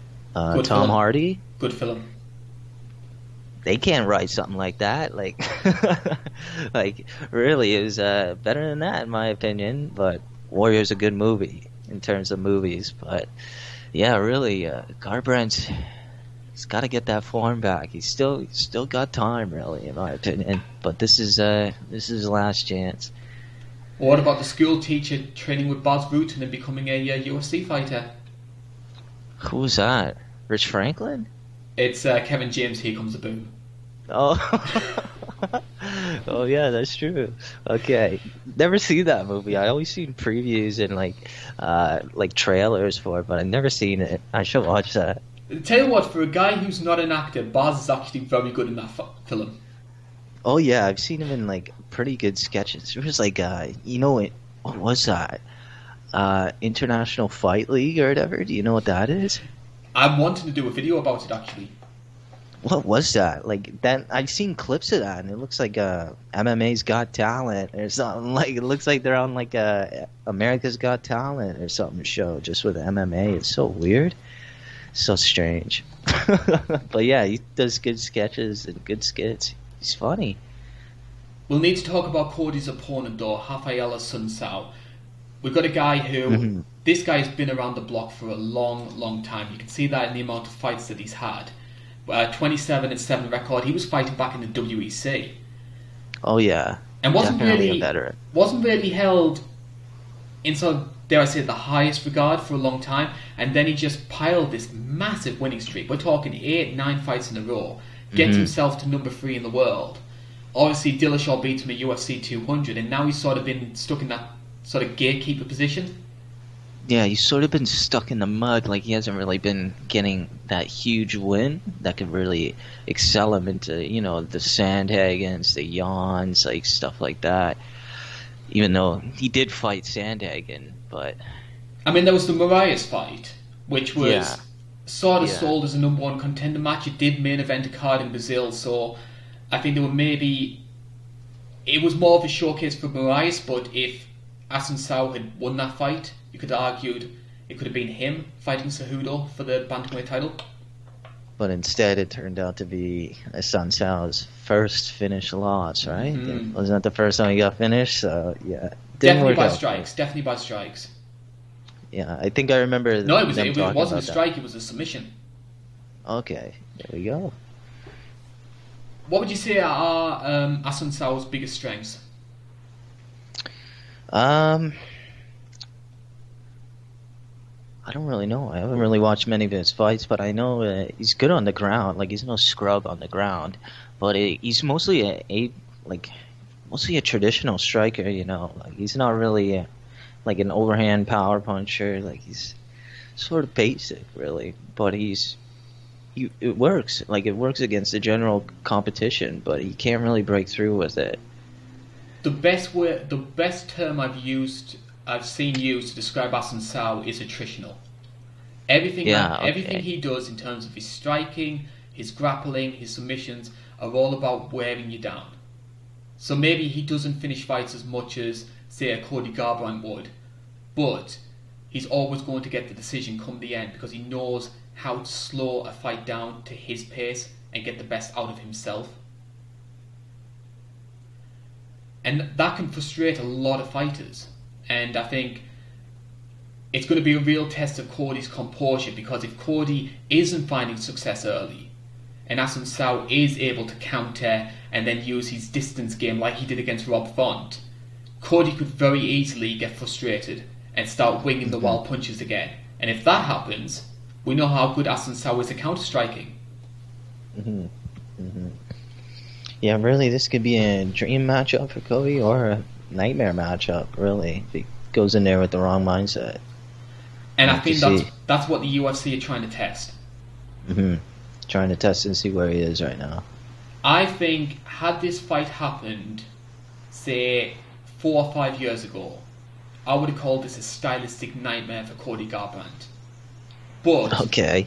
but Assunção is 37 years old in a division which is defined by speed, and I question whether or not he's going to be able to keep up with Cody, who we know is going to be aggressive. Okay. I see your point. So, even though I could see a Assunção win because of that style set, I think Cody's going to get him in the first round. This is going to be Cody's comeback party. Okay. Okay. Yeah. We'll have to see. I'm with you on that, though. I'm going with Cody on this. Garbrandt in the first round. Yeah, I got Garbrandt in the first round. Putting my bet on that. I wonder if this fight will be going out the first round or not, because it is now time for us to talk about our main event of the evening. The women's featherweight title is getting a rare outing. Amanda Nunes is taking on Felicia Spencer for the belt. And I think the first place we need to start is whether or not this fight is worthy of headlining a pay per view, because we did discuss earlier on in the show that the UFC might have some contractual reasons for why they're putting on events, but I think when you look at a lot of the sort of enthusiasm for the show on, online, they're not really as excited for this one as they would be, obviously, for uh, a Tony versus uh, Justin Gaethje or even an Adesanya versus Romero. I think fan mm. interest for this one is is purely for the hardcores because you've got you've sort of got this perfect storm I feel of you've got a championship belt that most people see as a little bit of a joke. I mean, the women's featherweight division is two women. You've got a challenger who's pretty much unknown, and a champion who, for all of her wins, for all of her achievements, has never really appealed to the casual fans. Yeah, it's funny, really. They built this whole division for one person, and now she's gone. so now it's just there, really, except for, you know, they got it from Megan Anderson and Spencer, and that's really it. And I'm actually going to bring that up a little bit later on in the show. I, I do question the women's featherweight's future depending on this fight result. If you were in if you were in Dana White's shoes, would you have gone ahead with this as a pay per view main event? Well, yeah, because you're my friend. of course, I set this up. So we're going to be talking about obviously the two girls in detail. We'll start off with the champion Amanda Nunes. Uh, we've got a 19 and 4 record. Um, obviously, it's her first fight since her victory over Germaine de at UFC 245. I've been interested with a lot of the sort of promotion about Nunes going into this fight because I wouldn't necessarily say her stock's lower after the Germaine fight, but I don't think her fan base is as vocal as they were before that match. I think when you had people like Joe Rogan saying, "Oh, there's no argument, she's the greatest female fighter of all time, nobody can beat her," and then in the Germaine fight, where she did show a lot of vulnerability, she did get rocked, she nearly got submitted. I think a lot of people in the media just sort of said, "We need to pump the brakes a bit." We were just starting to get a bit too carried away, and it nearly backfired on us. Yeah, like I remember, uh, she was um, getting, I don't want to say piece apart, but um, some of the striking, I could see she was getting frustrated with Germaine's striking in her last fight. So I'm surprised people weren't really talking about it, really. That uh, Germaine was kind of uh, putting it together on the feet, but just takedown defense and her wrestling just wasn't there at all for that type of championship. So yeah, this could be I think it was nightmare ve- matchup. I think it was very telling for. I think it was very telling. I think it was a good indication of Germaine's skill mm-hmm. set that she forced Nunes to grapple. Yeah, that was when um, who was that? Claressa Shields. She showed up. There was like a massive hype around. Uh, I don't want to say massive, but there was definitely talks going on between Nunes and uh, Shields. Like, why else would she show up for that? Like, no other really female boxer would show up for that other than maybe Halle Berry. But that's not really a female boxer.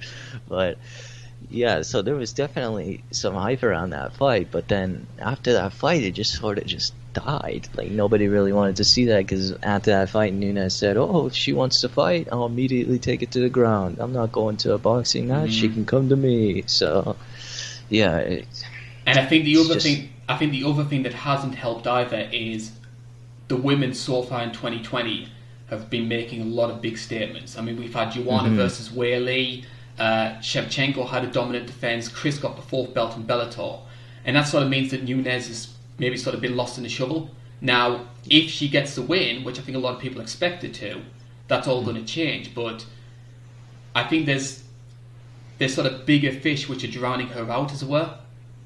Mm-hmm. Mm-hmm. Like uh, I feel like all the attention sort of now is. I don't want to say it's completely on Weili, but I feel like a lot of it is on Shevchenko, considering uh, what happened, considering like where they are now since the last time they fought, like in their their last fight. I feel like Shevchenko probably has a bit more stock than Nunes. Would you agree? I think Shevchenko's always going to be hindered by having a weaker division. Mm-hmm. Yeah, that's true. That's it, true. You could say that. I mean, I, I don't really put as much weight into it as what other people do, but it doesn't look as good to the everyday fan when you've got Shevchenko mm-hmm. beating, say, a Jessica Eye or a Liz Carmouche over, say, Germaine de Randamie and Holly Holm, who are bigger names. That's true, but when you look at um, the performances that she's yes. putting in, they've yes. all been incredible. They've definitely been definitely casual friendly. Definitely uh, that Jessica Eye knockout for sure casual friendly right there. So yeah, definitely think she's a bit more friendly towards her fans. I feel like she has a bit more outreach in terms of that, but I do see what you mean about the division. Definitely. We'll we'll talk about the champion, and obviously the first thing that stands out when it comes to Nunes is some of the most ridiculous power I have ever seen from a female fighter. Mm-hmm. Mm-hmm.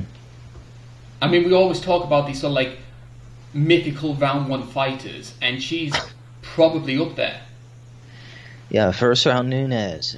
Best way I could describe her is sort of go and watch the Cyborg fight. It looks very similar to uh, Liddell, just with a, a lot more head movement, like a lot more head movement. But her the striking and the way that she throws her hands, very similar to sort of female Liddell a little bit.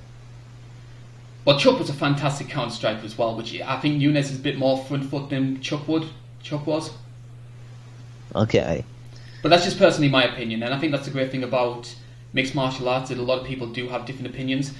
I think we do talk about the power, and I think, but I wouldn't say she's just an outright wild overhand type of fighter. I think she has a deceptively long jab.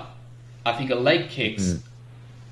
She has very powerful leg kicks as well, and we saw that against Raquel mm-hmm. Pennington. And you could argue that what led to Cris's downfall was she buckled Cris with the kick, and Cris, dare I say, has pulled a bit of a Cody Garbrandt and just thought, I need to get this done. I need to get get her out of here as quickly mm-hmm. as I mm-hmm. could. Um, but with that power comes some concerns when it comes to cardio, and this has always been the big issue when it comes to Nunes, which is yes, she is fantastic in that first round, but what happens if you get her out of there? And we saw that against Germaine de Randamie. Germaine managed to survive that first round, and then from rounds two to five, it was a completely different fight.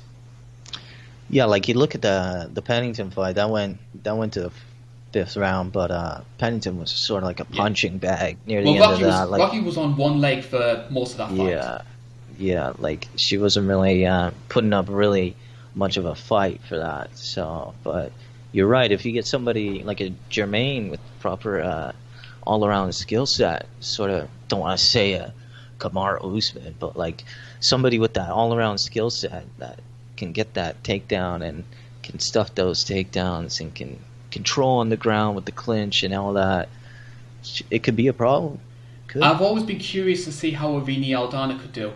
Because I think yeah. Irene Aldana yeah. knows how to use that reach. If she has the durability to get through round one, I think that could be an interesting fight. Mm-hmm. And mm-hmm. I think mm-hmm. another thing which is sort of a, a, concern when it comes to Nunes, and I, I always do bring this up as well because I think there are a lot of people who are sort of painting this idea of Nunes being invincible, which I don't think any fighter is. Um, I think every fighter has weaknesses. Is how is she going to handle 145? Because we talk about cardio, but surely adding 10 extra pounds of muscle to somebody who is maybe doesn't have the best gas tank is a bit risky in my opinion. I mean, you look at her in the cyborg fight, you look at her arms and her shoulders, she looked absolutely massive. She looked like Latifi. Yeah just carrying so much muscle. and you do wonder if she if she doesn't get this done in the first round, what sort of effects that going to have? Hmm. Hmm. Yeah, we could see her maybe fade a little bit. We'll have to see. 'cause she does have Especially- those problems. and especially if she's forced to wrestle. Because you Mhm. watch her in that Germaine fight, you look at her at the end of that fifth round, she looked knackered. Yeah, and Germaine wasn't really putting up much of a fight No. in the ground game, like at all. And Felicia definitely will. It's not like she's going to be a slouch down there. Not at all. Nunes can't afford to be complacent in this fight because if she does, that could be. Well, we saw that with Germaine with the up kicks. She got a little bit careless with the grappling side of things, and it very nearly cost her. Do you think that she's going to force uh, stand ups and force uh, striking? Do you think she's going to avoid the ground as much as possible? Yes. Like we're going to see sort of a Woodley Maia approach? Yes, we're going to see a reverse of what she did against Germaine. Okay. Uh, her aim with the Germaine fight was to get to the ground at all costs. The aim for Mhm. this one is to stay off the ground. okay. We'll have to see. We will do, and I just want to use this opportunity as well to sort of clear up some sort of issues I've had from people because I've I've had a lot of feedback over some of the criticisms I've had of Nunes, and I admit I'm not I'm not necessarily a biggest fan, but I think maybe people. But if you notice, my issues with Nu- Nunes are never to do with her as a person or her as a fighter. They're always to do with the business side of the sport because that's my background. That's what I studied at university, so I'm maybe going to focus on that a bit more than what other people do. The issue for me is people forget how big the women's bantamweight division was, say four or five years ago. I think the mm-hmm. fact that you had a million buys to watch women headlining a pay per view in front of 60,000 people in Australia, The I think that's- fighter. I think that's amazing. And yet, Nunes becomes champion, and that division loses, what, 90% of its fan base in less than two years. Yeah, it's quite strange. Like you have the biggest, I don't, well, not the biggest upset, but the biggest upset to a return, I guess. And then it just fizzled out. Really, that's when uh, after uh, that was like 207. After that, up until like 214, it was that was a horrible time period for the UFC. Like that's a really rough time period. There was like nothing really happening in that that time period. That's a the next one after that was 208. Great card. That was a that was a rough card. Honestly, the best thing about that card was uh, Anderson Silva's never-ending winner speech. yeah. Man, that was so funny. My point is, though, is is when you look at it from a business perspective, if you've got, I mean, you can be the best champion in the world, but if the average Joe on the street isn't wanting to watch you fight, it doesn't do the UFC any good. It doesn't do the champion any good, and I don't think it helps the division either because if they're not invested in the champion, they're not going to be invested in the person the champion could be facing next. And mm. I had the same concerns with Aldo and Mighty Mouse when they were champions. And I think those are the two of the best to ever do it. But it's a concern. And I think there was a lot of people from the Germaine preview who maybe interpreted some of the things in the wrong way. So I just wanted to put a line in the sand over that. And obviously, we can move on and continue talking about this fight. Because if you look at the four people who've beaten Nunes in her career Anna India Maria, Sarah D'Alelio, Alexis Davis, and Cat Zingano. Four very similar type of fighters. Durable grapplers who took the fight to the ground, survived round one, and took control once the cardio issues started. On paper, Felicia Spencer has those qualities. Mhm. Mhm. It seems like an upgraded version of all those fighters. Definitely, definitely better than D'Alelio and Davis. But uh, Zingano, it's pretty sad to see what happened to her when she came back. She never really gained that steam, and she, I think she's isn't she a free agent now? Is she? Uh, she's with 50 yet? Bellator. Oh shit! Okay, I didn't even know that. I wouldn't be surprised if they do Cyborg versus Zingano Yeah, honestly. because I- Coker would use that with a lot of leverage. yeah, I, can beat the that. girl who beat your girl. What's interesting with Felicia as well is we've got an 8 and 1 record here. Um, obviously, former Invicta champion, two wins in the UFC, both by first round submission. Yet, the fight that a lot of people are using as leverage to say Felicia Spencer has a chance is the fight she lost, which was the Cris Cyborg fight. and a lot of and a lot of that stems from how much damage she took in that fight and still kept coming forward. Yeah, really. Like that fight, um, Cyborg like really just couldn't put her away in that fight. Like Spencer just walked forward and just took all of it. Really, that's that's what's going to be a telling point for this fight. Really, she's got a great chin. And I don't think, I don't think there was. I think there was only ever one time in that fight where I, I felt she was genuinely hurt. That was like mm-hmm. near the third round. I think Cyborg caught her with a knee coming up, and Felicia did go on the back foot a bit. But apart from that, I don't think it seemed to phase her.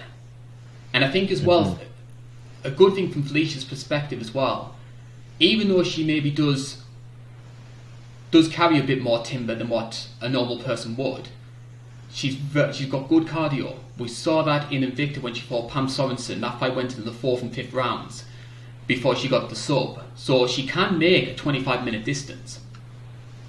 Mm hmm. Mm hmm. Definitely. Definitely. She's got great cardio. Yeah. And she also has great submission skills as well. Mm-hmm. Mm-hmm. That Megan Anderson fight. Great fight. I think a lot of people overlooked Felicia for that fight. And I was saying mm-hmm. to her, we don't know how good Megan is on the ground. I think if Felicia Spencer is able to get this fight to the ground, she has a very good chance of winning this one. Because I think Megan is Megan's got fantastic striking, and I think she started to improve her takedown defense, especially based on what we saw in her last two fights. But she looked very amateur in that one. And I think it's a credit to Felicia that she was able to do that. Mm-hmm. But there's a big difference between Megan Anderson's takedown defense and Nunes's.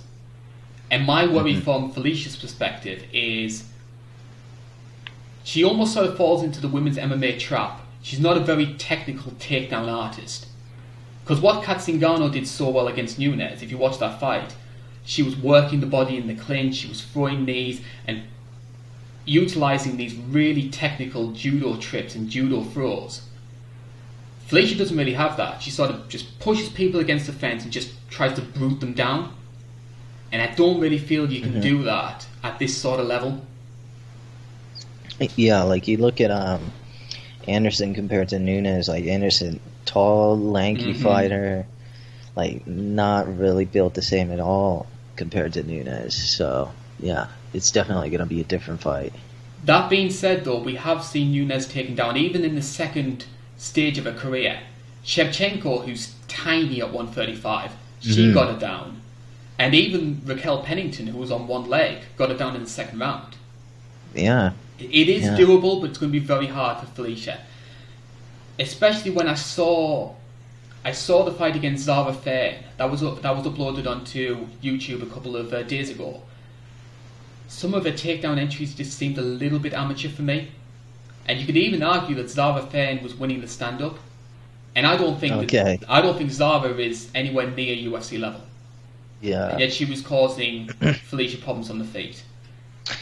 Yeah, and it is at the apex, so that is a smaller octagon, so it could favor her a little bit. Like Nunes won't be able to run nearly as much, so we'll have to see.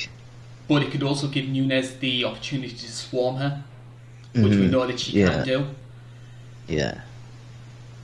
I, I hope that Felicia good. has made these improvements in her in her striking and especially in her takedowns. My one fear I have is she'll have seen all the praise she got for the cyborg fight and just think, I could be a Homer Simpson. I, do, I can just take I can just take all these shots and eventually she's going to get tired. Yeah, that could definitely not be good for Nunes or for Spencer because Nunes is striking like it can be very accurate, like right on the button and stuff. So it could definitely be one of those flash knockouts if you're not careful and that's the. I don't, I don't see Nunes one shotting it. Okay. But I think she does have that. She does have that power though. Like oh, it's not really the same has... as like it's not the same as Cyborg. Like Cyborg is more of like a swarming, yes. like she'll beat you down type of knockout. Like it's not really a one punch knockout type of style. But Nunes is a bit more focused on that. What I'm trying to say. Yes, uh, especially when with Felicia, she sometimes leads with the elbows as well, which I think Mhm. so risky. Mm. I, I don't like seeing that at top level MMA because I think it just opens yourself up to so many problems. We do joke about the Homer Simpson strategy, but I dare I say, I think that's Felicia's best way to win this fight. Yeah, if it works out, I could definitely see it panning out for her. I'd be interested to see what happens to the women's band, women's featherweight division, I should say, if Felicia was to get this done, because the way the featherweight division is right now is it's essentially a vanity belt for Nunes. It's just something for her to carry around and for the UFC to say, look how great she is. But the division itself just goes into hibernation until they decide, say, two or three years down the line, Megan Anderson's ready for the fight. We don't know if Megan ever will be, to be honest. If Felicia was Yeah. to win that fight, her sole focus is going to be on defending that belt. So the UFC are going to have themselves a choice. They're either going to have to sign girls for the division or scrap the whole thing. Scrap the whole thing and try and convince Felicia to move down to 135. Okay. Well, I'm thinking if Nunes wins by like quick knockout, I'm thinking they immediately scrap it. I think it's gonna be like dead overnight. We'll never hear about it again. It was a mistake in the UFC to put the division together. yeah, really. It was put together so quickly. It was quite strange. Like I've never seen that before. Like they put a division together so quickly after Cyborg was so vocal about it when she joined the UFC. It's like they did it specifically for her. It was really strange. Like I've never seen the UFC bend like that. But I didn't think it was 100% needed either. I mean, you could Yeah, very, you could very thing. easily have done um, sort of feature bouts with, against Cris Mhm. time and again. Okay. You didn't need to give her a belt. But that's just what I personally think. In terms of this fight, we're going to have to have ourselves a prediction. Um, personally, I think it would be such a good feel good story if Felicia won this fight. To be this sort of 6 to 1 underdog who is sort of a bit of an every girl. She comes across really nice as well, seems very pleasant when you speak to her on social media. So my heart would like Felicia to win this fight from that perspective. My gut in my head says Nunes gets it done in the first two rounds. Okay. Okay. I'm gonna. I'm gonna go with the upset. I'm gonna say Spencer by decision, locking it in. What I hope to see, and I say this from a fight perspective, I hope it goes past two rounds. Because if it does, we could have ourselves a very different fight. And I would be Mhm. interested to see if Nunes's cardio holds up at 145, whether Felicia does start finding some success with the grappling. The longer this fight goes, the more chance Felicia Spencer wins. It's just I don't Mhm. see her getting into the later rounds. Gotcha. I know what you're saying. It Makes complete sense, and I'm with you. Honestly, Felicia Spencer by decision. If not, quick early knockout in round one or two by Nunes. Is a lot of this patriotism? The Canad- wanting to get the Canadian fighter to um, get the win? No, I just think it's a perfect situation. I'm always thinking about the perfect situations in MMA. Normally they seem to work out. the Gaethje one worked out perfectly. And so will, did it Usman versus Covington. So and I will say as well, mind you, um, we've done five of these polls on the YouTube page uh, since the lockdown, uh, since we came out of the lockdown, for all of the title fights and main events. And at the moment, we are zero for five. So really, the Patreon, so our YouTube followers haven't got any predictions right. And at the moment, just looking at the poll right now, I posted this earlier on this morning. Uh, Amanda Nunes is favoured 89% to 11 for Felicia Spencer. oh my, oh no, dude. I'm gonna call it right. Two pay per views in a row. it my would be it would be very interesting if Felicia Spencer was to win this fight. hmm It's a perfect timing. And on that bombshell, it is time for us to end the show. We have managed to talk for um, what one hour and 44 minutes about UFC 250. Yeah, that's true. Feels like it's been two minutes. What the hell are we doing with our lives? It's all right. I like talking about it. We certainly do, and we'll be talking about obviously UFC 251 when we get back to that one. Uh, that'll be happening next month. Uh, we'll also be talking about Bellator in a lot more detail. Claire, you've been the brains behind this one. Explain to our viewers what they could be expecting.